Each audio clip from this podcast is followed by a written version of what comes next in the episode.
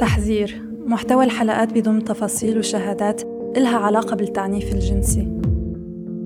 عم تسمعوا بودكاست شرف برنامج صوتي من إنتاج الآن إف إم. بيسلط الضوء على قصص نساء ناجيات من جميع أنواع التعنيف.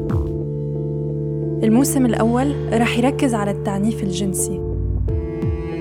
قصص عادية من كتر انتشارها.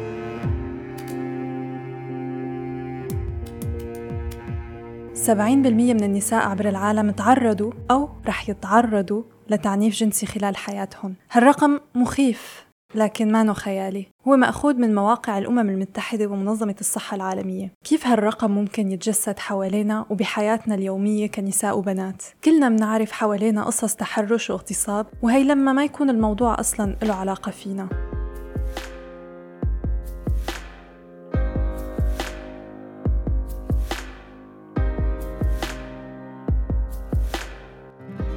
كنت محسبة إنه تجميع الشهادات مهمة سهلة جدا. ما في أكتر منهم وبعدين الصوت والاسم بيتغيروا ما كنت حاسبة حساب الصمت والخوف. الحكي أول خطوة للوعي الوعي الاجتماعي والاستماع واجب علينا. نايا صبية سورية عمرها 21 سنة كبرت بدولة عربية خارج سوريا. بعد ما طلبت منها تساعدني بتحصيل شهادات ضحايا تعنيف جنسي جاوبتني بكل شجاعة إنها هي ممكن تتكلم حبيت أتعرف بالأول على العيلة اللي كبرت فيها وعن محيطها الاجتماعي هل كان في حوار صريح بإطار العيلة عن التحرش أو الاغتصاب؟ هل هي أصلا كانت تعرف إنه في شيء اسمه تحرش؟ وإمتى بدأت تحس إنه بدأت تتغير نظرة المجتمع على جسمها؟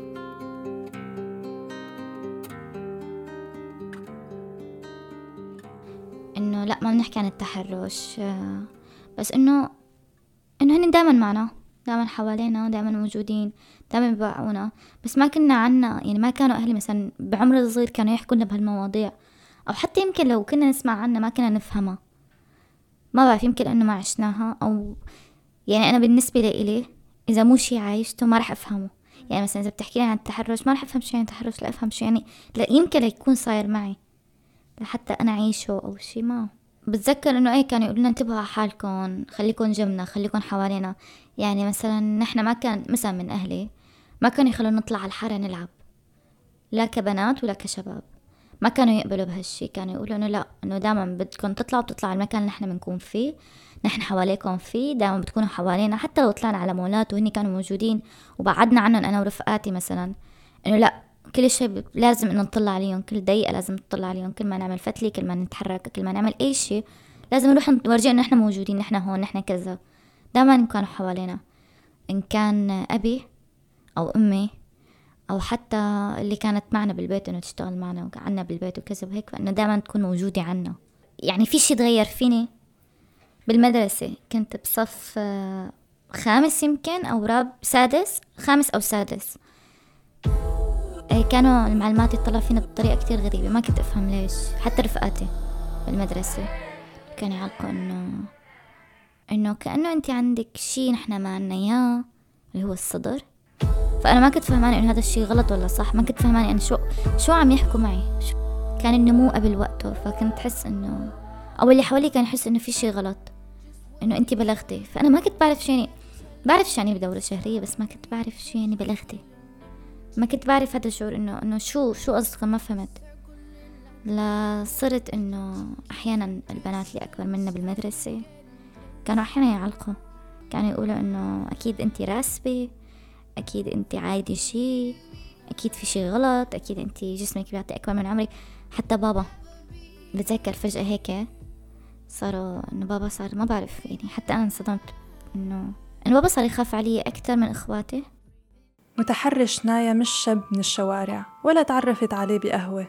متحرشها شخص كان من المفروض آمن وصاحب مسؤولية. مدرس اللغة الإنجليزية. كان يمكن عمري 12 سنة. آه، كنت بدورة دورة مع أخواتي بمعهد عم نتعلم لغة إنجليزية ف ضليت شي شهر. كان اللي دربنا على الإنجليزي وهيك. كان دائما يعطينا شي نكتبه. إنه مشان يلهينا أو يلهي الطلاب الموجودين وهيك ويجي فوق راسي كان كان يحط إيده بطريقة انه إنه يلامس فيها صدري بس أنا ما كنت فهمانة شو اللي عم بيصير. إنه إيه كان مثلا باصبعته كان يلمس صدري بس أنا ما كنت افهم شو اللي عم بيصير أو شو عم يعمل. بعدين اكتشفت انه إنه في شيء غريب عم بصير يمكن يمكن برأتي بهديك الفترة لما رحت لعند ماما قلت لها ماما هذا دائما بيضل فوق رأسي ما بخليني أعرف ألعب بالتليفون دائما بخليني بده يعني يركز بالح... بالمحاضرة أو شيء قالت لي كيف يعني؟ قلت لها ما بعرف يعني بضل فوق رأسي. حتى بيلمس صدري أنا ما كان في عندي حدا إنه يلمسني. أنا يمكن كنت صافح إيه بس حدا يضمني يبوسني غير أبي وأخي لا. فهي إنه مثل إنه شو؟ شو كان يعمل؟ شو عم يعمل؟ هذا الشي لبعد شهر اللي حكيته قلت لها إنه إيه بيلمس صدري بس ما بعرف ليش. أحيانا بعد أنا هو بيرجع بيقرب فيمكن عنده حالة عصبية بإيده أو بإصبعته. إيه بتذكر إنه ماما وقتها جنت. لا تتفاجئوا بمعظم الحالات المعتدي أو المتحرش هو معروف من الضحية ومن دائرتها القريبة. ردة فعل أهل نايا كانت جدا واعية وما حملتها ذنب اللي حصل. طبعا ما بهدلتني يعني يمكن هلأ لما بتذكر الموضوع بقول يلا لو وحدة تانية من القصص اللي بشوفها إن الأم بتضرب بنتها بتصرخ عليا الأب بيهجم عليا شو صار شو هاي؟ أنا بتذكر إنه ماما ضمتني وباستني وقالت لي أنا معك لا تخافي. وبتذكر فترة إجت بابا إجت فترة على بابا إنه ما يقعد كتير معي أو شي. كنت فكرته زعلان مني.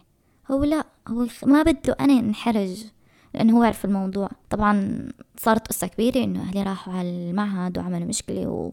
وبلغوا وكان الشخص يعني هو هذا الأستاذ اللي هو معتبر حاله إنه أستاذ. تفنش تقلع من وظيفته. صارت قصة كبيرة واخدنا حقنا بالموضوع هيك. بس كانوا خايفين على نفسيتي وأنا كنت فاكرة إنه أهلي متضايقين مني. طلعوا لا هني زعلانين علي تأثير التحرش على الصحة النفسية ممكن يدوم سنين وممكن ما يختفي أبدا. نسبة الاكتئاب أعلى بكتير عن ضحايا التحرش والاغتصاب. هل الموضوع ما زال له تأثير عليها؟ يعني لسه عندي خوف. آه آه بعدين بسبب هالموضوع. كتير يعني أنا تعرضت للموضوع بالشوارع كتير. يعني لما حدا يمرق من وراي. إيه كان يصير إنه في واحد يلمسني من ورا. كنت إيه أعمل مشكلة. يجوا السكيورتي يجوا التحريات يجوا الشرطة. أنا كبرت آه صار عندي عقدة. صار عندي عقدة نفسية إنه حدا يمرق من وراي. حدا يمرق من وراي يكون شاب يلمسني. أو حتى يكون قريب كتير مني. فورا بكش يعني فورا باخد باخد وضعية إنه أنا هلأ تشنجت. أنا هلأ بده يصير شي. أنا هلا بدي أتصرف. حتى أختي حتى أختي صارت هي يعني هي هي ورفقاتي هي ورفيقتي كتير. كل ما يمرق حدا يتطلعوا عليه قبل ما يتطلعوا على إنه شو رح يحكي إنه شو عم تطلع شو وين عم تطلع؟ إذا تطلع علي على شي بجسمي. بتعرفي اللي بيكون شخص طبيعي فجأة بيتوحش أو بيتحول لشي تاني؟ لما تحسي إنه في واحد مرق من جنبك أهلي كانوا يشوفوا ها ال reaction مني كانوا يحسوا بهالشي فيني كانوا خايفين على حالي. من حالي من اللي أنا عشته. سألت نايا كيف من وجهة نظرها ممكن تحمي بنتها لو يوم صارت أم؟ ما يعني ممكن أشرح له ممكن أشرح له إنه ما تخلي حدا يلمسك ما حدا يقرب عليك ما حدا يضمك. هلأ في كتير أمهات أنا بعرفهم بناتهم الصغار يعني بعمر الخمسة ست سنين بيحكوا لهم لا تخلوا حدا يضمكم ما تخلوا حدا يبوسكم ما حدا يقعدكم على حضنه. أنا هاي الكلمات يمكن حتى لو انحكت لما كنت صغيرة ما كانت انحكت لي لا. ما كانت تنحكى لي. كانت تقول لي ماما إنه لا دائما نحن حواليكم وهيك يمكن ماما كانت بعمر أو بوقت أو بزمن ما كانت الأم تقدر تحكي لبنتها هالشغلات هالأمور. فينو هذا الجيل فينو هذا هدول الأطفال يفهموا اللي عم اللي عم بيصير. ما ضروري كلمة تحرش مثل ما قلتي. آه ضروري يفهموا إنه ما حدا يلمسهم ما حدا يقعدون على حضنهم. هو شي مو طبيعي وهو شي جيل ورا جيل عم يتعلموا نفس الشيء يعني بتعرفي لما تقولي عن شيء ممنوع ممنوع ممنوع ممنوع ممنوع هني عم بيقولوا عن الشيء الممنوع مرغوب. هنغير بالمجتمع إنه النسوان أو النساء أو الفتيات يحكوا. خلينا نحكي. خلينا نحكي ونبلغ آه الحكومة توقف توقف مع المرأة. تسنده تحاكم هالمعتديين بشكل عادل. يعني مثلا أنا هلأ عم بحكي القصة ما في بنت بالعالم ما في بنت بالعالم ما مرت بقضية التحرش أو بهالموقف. ليش ما كلنا نحكي؟ ليش ما كلنا هلأ نروح بلحظة الموقف اللي بيصير معنا نروح نشتكي؟ تعوا هون هذا هيك هيك عمل. حتى لو شيء كتير بسيط. أنا يمكن بالنسبة لإلي على اللي عم نشوف بعدين على الشغلات الاغتصاب وما اغتصاب هذا الشيء كتير عادي. بس لا هذا الشيء مو عادي. إذا بدنا نوقف شيء كبير بدنا نبلش بالصغير. فلو منبلش من التحرش بصير المغتصب ما بيقدر أصلا يتحرش لحتى يغتصب. يعني إذا وقفنا التحرش وقفنا الاغتصاب. شي بجر شي. فلو إنه الحكومة بس تمسك حالها البنات يتشجعوا ويحكوا يكون عندهم جرأة إنه يلا تعالوا نحكوا. تعالوا نحكي. يمكن هيك غطينا شوي من القضية أو من هالمشكلة من هال نحن مو ضعف على فكرة. نحن نسوان مو ضعف. أبدا مو ضعف نحن أقوى منهم. نحن بنغزيهم نحن قوايا هن ضعف. يا ترى كيف ممكن نايا تعرف الشرف؟ بياخدوا منحنى الشرف نقطة ضعف لإلنا. ما نحن إذا صار معنا هيك مو معناتها نحن ضيعنا شرفنا. الشرف الشي اللي انت بتدافع عنه حتى لو راح. غلط المجتمع غلط الحكومة غلط العيال العيلة نفسها. وترى ليك لك شغلة مو بالشرط العيلة إنه الأب أو الأخ لا أحيانا الأم. أحيانا الأم بتكون هي ضد إنه أنت تحكي إنه راح راحت عذريتك باغتصاب لا يلا تعال نجوزكم في كتير ناس هيك. كنتوا عم تسمعوا بودكاست شرف بكتابة وإعداد وصوت ليلى العوف.